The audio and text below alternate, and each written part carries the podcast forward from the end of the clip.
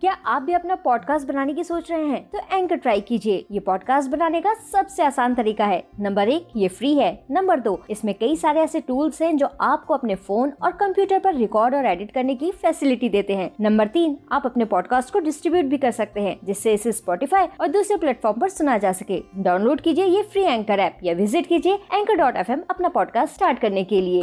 आप सुन रहे हैं स्टोरी विद जब शेर ने रोका हाथी को। एक बार की बात है, ढोलकपुर जंगल में गज्जू हाथी बहुत उदास होकर बैठा हुआ था।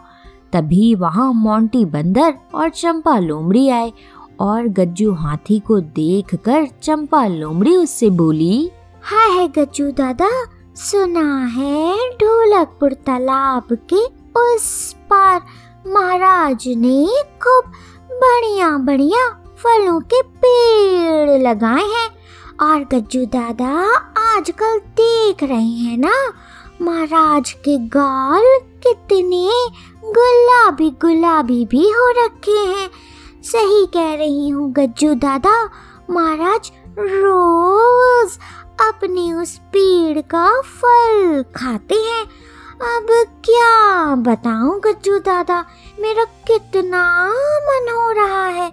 उन फलों को खाने का। अब चंपा लोमड़ी की ये बात सुनते ही मोंटी बंदर उससे कहता है अरे चंपा ये क्या बोल रही हो? तुम्हें तुम्हें महाराज के पेड़ का फल खाना है? तुम्हें पता भी है महाराज ने तालाब के पास ही बल्लू भालू को बैठा रखा है। और और और उससे बोला है कि कोई भी तालाब के उच्च पार उनकी पेड़ों के पास ना जा पाए। हम्म बनते हैं महाराज, लेकिन देखो, ये नहीं होता कि कुछ फल हम सबको भी दे दे। अरे भाई, ये जंगल तो सबका है ना? सबको मिलकर रहना चाहिए और और खाना भी चाहिए। है गज्जू दादा, सही कह कि नहीं?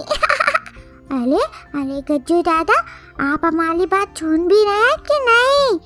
अरे बाबा, आप परेशान क्यों दिख रहे हैं?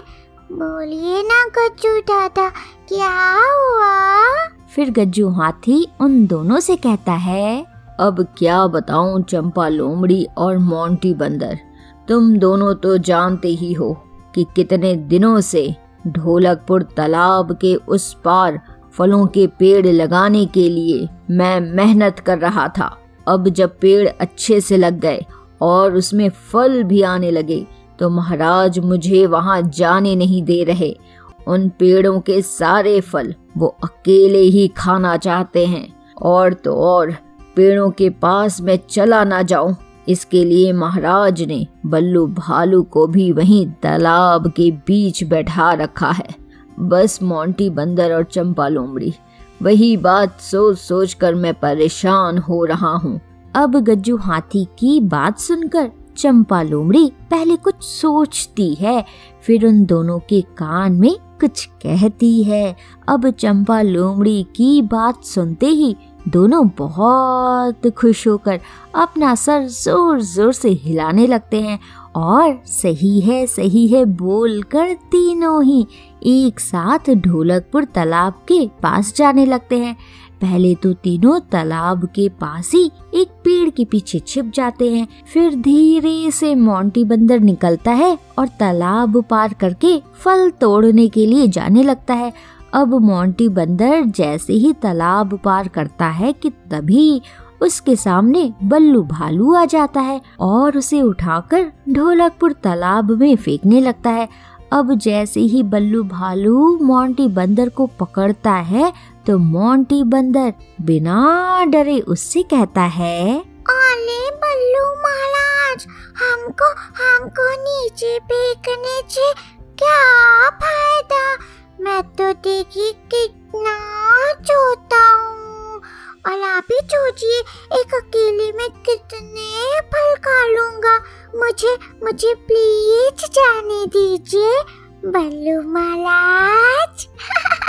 अब मोंटी बंदर के बार बार महाराज बोलने पर बल्लू भालू मन ही मन खुद को महाराज समझने लगता है और फिर बहुत खुश होकर मोंटी बंदर को फलों के बगीचे के अंदर जाने देता है।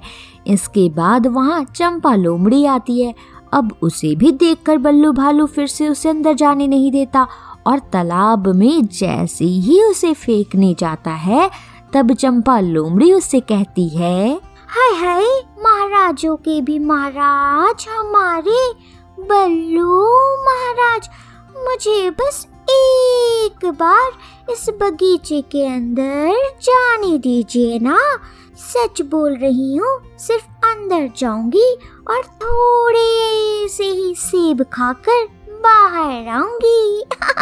हाँ हाँ वैसे मैं कहीं का भी खाती नहीं हूँ, आपको तो ये बात पता है ना।